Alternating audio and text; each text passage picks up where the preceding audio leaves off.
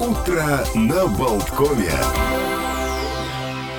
Ну что же, еще раз всем доброго утра. Начинает, продолжается программа «Утро на Болткоме». Олег Пеков в студии. Мне помогает э, за, за звукорежиссерским пультом Евгений Копейн. Как мы и обещали, мы сейчас поговорим о большом событии, которое нас ожидает в ближайшие буквально дни. Это будет э, большое представление рок-оперы «Лач Плесис» в э, знаменитой рок-оперы, которая была написана Зигмаром Лепенем и Марой Залите. И в 1988 году, через 35 лет, в год, когда отмечается 135-летие э, эпоса «Лач Плесис» Андрея Пумпера.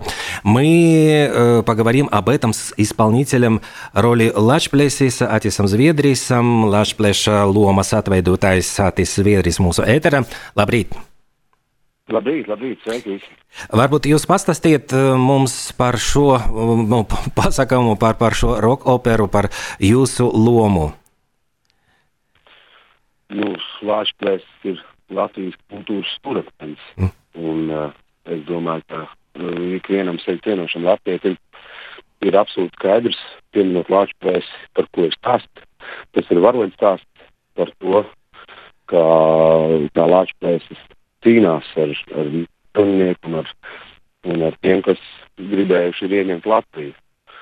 Un, uh, to dara visnotaļ veiksmīgi. Protams, šī cīņa ir ne tikai ar ārējo ienaidnieku bet arī tīri filozofiski no varoņas šī cīņa arī pašam ar sevi. Tāpat, uh, tāpat ir mm, vairāk tēli, kas ir caurvīti konkrētajā stāstā, kā Kangars, Laimdota, Vīperīks un uh -huh. citi uh, varoņi, kuri attiecīgi pilda savas lomas gan lāčplēša dzīvē, un tāpat arī mums katram cilvēkam ir savs lāčplēsts, savs gars, savu lēndota, vītrīgs un citi. Mm, jo mēs jau neesam kristāli bidri, neviens no mums. Bet э, на самом деле, просто для, для наших слушателей, я, может быть, буду задавать вопросы по-русски и дублировать на латышском. Э, для того, чтобы ведь впервые это представление произойдет на родине Андрея Пумпера, Пумпера Дзимтapūse, Lielvārde, mm -hmm. kas tas nozīmē? Par jums, un, tā, un tur notiek lačpleša cīņa ar Melnu br Bruninieku. Jā, nu, šogad īstenībā ir uh, fantastisks gads gan, gan eposam ir jubileja, ja, mm. mūsu apaļa jubileja, tāpat arī no, rokoperei. Tas viss iekrīt katru reizi dziesmu svētku gadā, tik, tikko ir aizvadīti uh, vispārējie latviešu dziesmu un deju svētki. Un šī ir tiešām fantastiska iespēja man kā mūziķim izdzīvot, uh, izdzīvot faktiski ar pumpura klātesamību šo eposu un libretu, jo Andrēs Pumpurs pat ir dzīvojis, pat rakstījis savus darbus par Latvijas un uh, totēmu parks, kur visi Latvijas tēli ir attēloti pēstos koka totēmos. Tas viss glaznainās skaistā vietā Daugavas stāvkrastā. Nu, es, es varu būt tikai pateicīgs Dievam un, un, un manam liktenim, kas ir aizvedis pie, pie šāda te, mm. Uh, pie šāda notikuma. Tas ir fantastiski. Kā jums darbojas ar režisoru Reiziju Kalniņu? Mm -hmm. Jā. jā, jā. Un, uh, viņai bija, viņa atceras, ka viņai bija 18 gadi, 88. gada, kad nu, bija pirmā izrāde Latvijas uh, rokoperas. Bet cik jums bija gadi? Jūs nezināt, kad, kad jūs pirmo reizi. Man tajā laikā, jā. Jā, man tajā laikā bija seši gadi. Mm -hmm. Man tajā laikā bija seši gadiņi, un es par lāčplēsi dzirdēju uh, viesībās, vecāku sarunās virtuvē, visur virmoja gaisā atmoda. Jau pavisam drīz Latvija kļuva brīva. Un, un 88. un 87. gads tas ir tas laiks, kad, kad uh, paldies Dievam mainījās padomi vara mm. un, un, uh, un nomainījās demokrātiskā sabiedrībai par labu. Un mēs esam brīvi 30, līdz 40 gadiem. Un, un, un mums viss ir kārtībā. Pēc 32 gadu uh, brīvības mums viss ir labi, un, un, un mēs dzīvojam, un strādājam un baudām Latviju. Latvijas kultūru un, un to, kas ar visu, kas ar to ir saistīts. Un par reizi Kalniņš var pateikt, ka tas ir uh, absolūti netverams piedzīvojums, ko es piedzīvoju šī nepilna pusi. Mēs ar reizi darbojamies kopā. Viņa ir absolūts ģēnijs, mega talants un, un, un tas, kā viņi spēj strādāt uh, ar mums, ar mūziķiem, kuri nekad nav bijuši tā aktieri.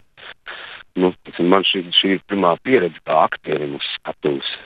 Neskatoties to, ka tā ir roka opera, protams, es 99% viedu, mm -hmm. bet uh, tomēr tas aktieris, kas ir nepieciešams un, un reizes talants un ģenialitāte spiežās vienkārši pa visām vīlēm laukā tajos brīžos, kad mēs strādājam. Un, un es, es varu tikai apbrīnā, apbrīnā smaidīt, pieņemt un, un mācīties. Rokoperai ir tagad 35 gadi. Mm, kā jūs domājat, kas ir mainījies tagad un kas tad ir melnais bruninieks šodien? Mm, mainī, daudz kas ir mainījies. Es domāju, ka lielais melnais bruninieks, tas galvenais melnais bruninieks ir digitālā pasaule. Mm. Uh, telefoni, sociālā tīkli, datori, ekrāni. Un, cilvēks, uh, neskatoties uz viņu pilsonisko piedarību, ādas krāsu vai, vai seksualitāti. Viņš tiek pieredzināts pie tā, ka, ka viņš ir vergs mm. par vergu uh, milzīgām korporācijām un, un, un cilvēkiem, kas visam stāv pāri. Lūk, tā, tā es aicinātu ļaudis mazāk izmantot telefonus, mazāk izmantot dators, vairāk, vairāk mm, piesaistīt uzmanību saviem tuviniekiem, hobijiem saviem un, un lietām, kuras mēs mīlam. Jo kaut kā man ir vienmēr bijis pārliecība, ka mums katram ir viens vai vairāk talanti. Un ja mēs šo vienu vai vairāk talantus attīstam pēc iespējas augstākā līmenī un ar to spējam apgādāt savas ģimenes, tad uh, pasaule vienkārši kļūtu skaistāk. Un, iespējams, diktatoriem nevajadzētu ķerties pie ieročiem, jo tāds būtu izcils glazotājs. Vai tāds būtu lielisks, uh, lielisks ar uh, zirgu pārvaldīšanu. Mm. Ar to nu, pasauli vienkārši kļūt skaistāk. Jā, saprotams. Bet uh, jūs uh, rakstat Instagramā, ka tās Latvijas loma ir atbildīgā uh, loma jūsu karjeras laikā. Ja? Noteikti. Jā. Jā. Uh, jūs... Tā noteikti. Uh -huh. Un varbūt dažādas vārdos par kostīmiem. Tērpu māksliniece Dāna Dombrovska visu to taisa, un varbūt jūs varat arī pastāstīt par to. Jā, pirmkārt, es varu pateikt milzīgi paldies Zigmaram Liepiņam par -huh. to, ka viņš ir akceptējis manu balsi, tā Lāčplēša filmas atveidotāja balsi.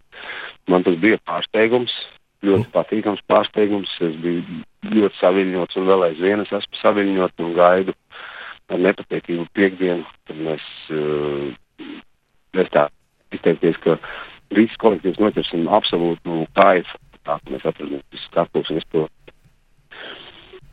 Uh, protams, paldies visai komandai, kas ir iesaistīta uh, no pašas mazākās skudriņas līdz, līdz Rēzijai un Zigmaram un Mārai. Un, uh, un, un, protams, Jā, Dānis Dombrovskis pērti mm. lieliski papildina izrādi un izceļ katram pusu raksturu. Viņa ir lieliski noķērusi mūsu katru tā personību, un to ir savījusi kopā ar šiem lāčplēšu uh, tēliem. Un, un neatlaidīgi strādā gan viņa, gan, gan viņas palīdzes Es viņas nosaucu par fejām. Mm. es viņas saucu par fejām, jo viņas vienkārši visu dienu to vien dara, kā pie šūnu mašīnas sēž un, un, un darina mūsu darbus. Visa komanda ir pelnījusi tikai labākās uzslavas. Es ļoti ceru, ka, ka arī radio Baltkam klausītāji e, šobrīd jau ir atvēruši internetu brauzeri un, un iegājuši biļešu paradīzes mājaslapā un meklē lāču plēsi un, un iegādā biļetes. Jā, to, tur būs uh, papildināts uh, uh, pasažieru vilciena, uh, vilcieni un no Lielvardas uz Rīgu. Jā. Viss būs. Mm -hmm. Zinu. Un es arī uzzināju, ka tas jums bija ļoti īpašais gads. Jūs dabūjāt to lomu, Latvijas lomu, un jums arī ir ģimenes papildinājums, pieaugums. Jā, jā, ģimenes pieaugums jā, jā, ir. Jā. Paldies par apsveikumiem. Jums apsveicam. Mums ir piedzimis mūsu ģimenei viena atnācis dēls, kurš tad daļai es dzirdu jau, ka viņš mostās. Tas nozīmē, ka mums ir maz laiks, lai pabeigtu interviju. jo jo mākslinieks jau ir palaists uz, uz dažām procedūrām, uh mhm. -huh uz atjaunošanās procedūrām, un, un, un man ir uzticēta uh, dēla pieskatīšanu šobrīd, līdz, līdz tamēr došos uz Latviju. Uh -huh. Mēģināju. Tā kā jā, paldies. Jā, liels paldies jums. Mēs Līdz augam, paldies. Mēs augam kā liela, skaista, mīloša ģimene. Paldies par panību. Visu labu, visu labu. Uh, Атис Зверис, исполнитель роли Лачплесис, только что вот с нами был на прямой связи. К сожалению, вот видите, так не, не удается долго поговорить, поскольку действительно дела зовут, и репетиции, и семейные дела. Но я хочу напомнить о том, что все это произойдет 28 июля в парке в Лелварде, Лелвардес парка, и это будет Эм, вот уже обновленная версия, поскольку легендарная рок-опера «Лачплесис» Зигмара Лепинша и Мары Залите, она появилась в 1988 году. Тогда первыми исполнителями были Иго э, в роли Лачплесиса и Майя Лусена в роли Лайм Доты. Э, потом э, был Донс, исполнял эту роль. И вот сейчас на эту роль приглашен Атис Ведрис. Это будет огромное большое представление. Там обещают какие-то сумасшедшие декорации, невероятные костюмы. И все это будет происходить э, на открытом воздухе в тех местах, где создавался сам эпос Лачплесис, где жил Андрей Спумпурс и где, собственно, и происходила вот в этих местах битва Лачплесиса с Черным рыцарем. Поэтому все это невероятно интересно. Вот как нам рассказывал Атис Ведрис, действительно огромный труд, огромный вложены э, вот в труд всех артистов и не только исполнителей ролей, но и всех, кто работал над этим большим э, мероприятием, представлением. И все это начнется в 22 часа. Не бойтесь, будут специальные, действительно, пассажир Вилсон запускает специальные поезда из Лелварда в Ригу, и поэтому можно будет добраться без проблем до Риги. И все билеты вот на, можно приобрести в Билишу Парадизе. И ждем с нетерпением. В общем, обещают, что это может стать новым нашим латвийским Вудстоком, если действительно вот все мы приедем, посмотрим на это совершенно невероятное зрелище. Эм, ну, а пока мы сделаем небольшую, может быть, музыкальную паузу, а потом еще продолжим наше утро на Болткоме. Радио Болткома.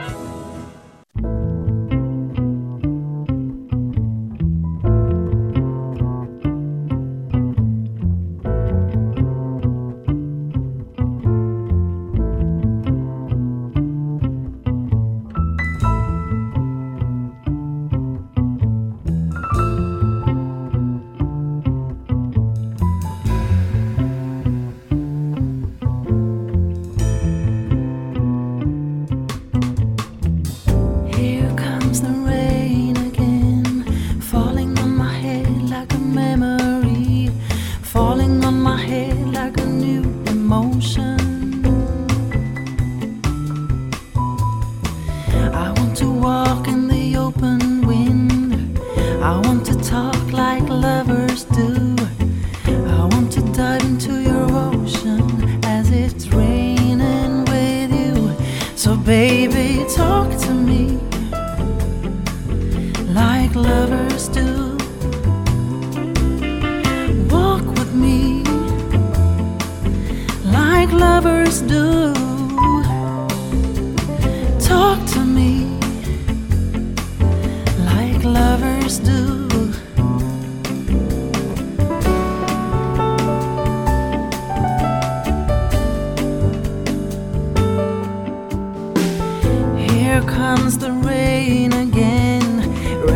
in my head like a tragedy, tearing me apart like a new emotion.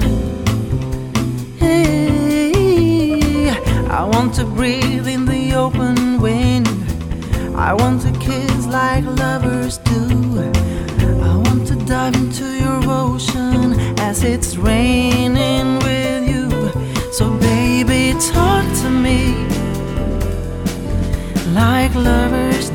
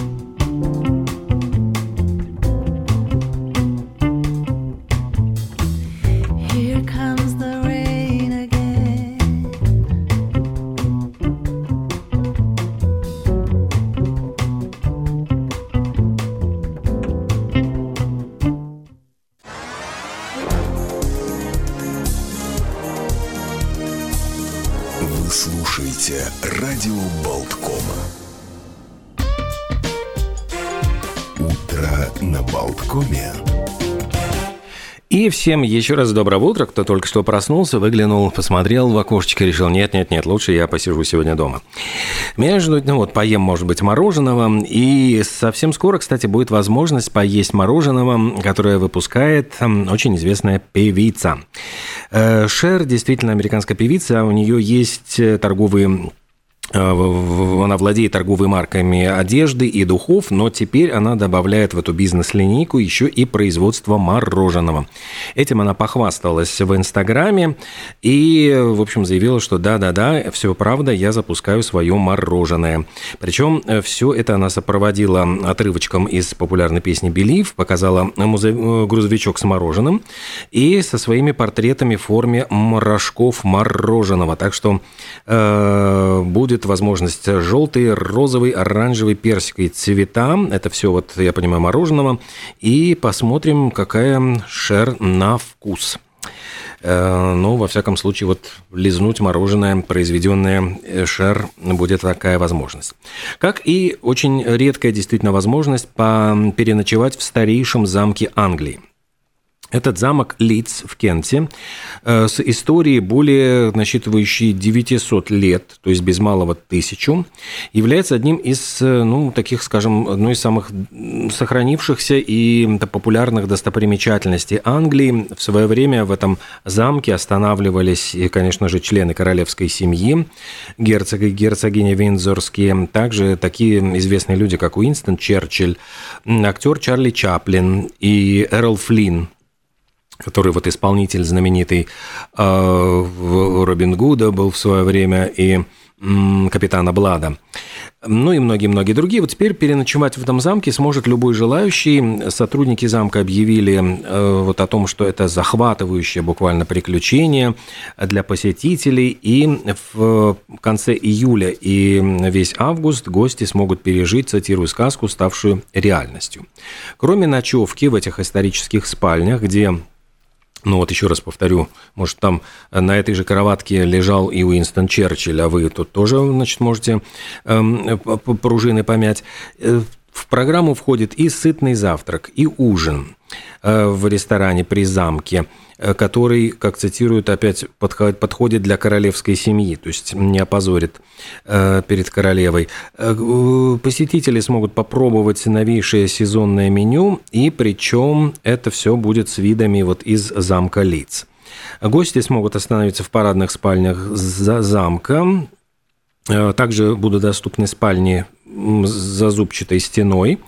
И представляется им возможность провести день, гуляя по паркам и садам замка, узнавая о его прошлом, но цены, разумеется, кусаются от 365 фунтов стерлингов до 460. Это уже за спальню, где вот ночевал Чаплин с Черчиллем. На территории замка, говорят, есть еще и живой лабиринт. Там две с половиной тысячи тисовых деревьев, птичий вольер, около сотни видов редких и экзотических птиц и, как ни странно, вот музей – собачьих ошейников 15-18 веков. Вот такой необычный музей в этом замке тоже расположен. Ну, а еще э, нам сообщают о том, что в Перу э, раскопали танцпол, древнейший танцпол. Э, Причем, судя по всему, он сам по себе звучал и мог имитировать раскаты грома или звуки барабанов. Скорее всего, вот это место предназначалось для поклонения богу грома, и вся эта платформа под открытым небом, скорее всего, была построена где-то между тысячным и 1400 э, годами нашей эры. Ну, кстати, это ровесник вот этого замка практически. Э, в одном месте планеты построили замок, в другом такой танцпол с, э, для, с посвящениями богу грома. Находку сделали вот буквально неподалеку от столицы Перу, Лимы. И предполагается, что это все еще использовалось даже по назначению в первые годы испанского завоевания. Во всевозможных ритуалах местных танцы играли важную роль, и считается, что вот эта платформа была построена для усиления естественных звуков, связанных с танцем. 10 где-то диаметр его 10 метров, состоит из четырех слоев, и на этом танцполе несколько, значит, один слой был верблюжьего, извините, гуану, и была чистая и листая глина. А прорези между слоями располагались так, чтобы Э, звуки были, знаете, вот басы, такие вот глубокие, давали басы. Судя по всему, где-то платформа вмещала до 30 человек, и, скорее всего, они танцевали в унисон. И вот эта пыль, поднятая танцами, это делало еще и такое визуальное зрелище. В общем, э, воссоздали эту платформу, попытались представить, как она могла выглядеть, такое возвышение, вот эти все слои уложенные, и там вот топтались, я понимаю, на этом танцполе – в одном ритме, в, в унисон ножками шлепали по всему этому, простите, верблюжьему гуану и создавали такие вот басы раскатистые. Я думаю, что там наверняка, конечно, это производило и сильное впечатление на окружающих. Ну что, сделаем небольшую паузу, после чего обязательно продолжим с интересными новостями со всего мира.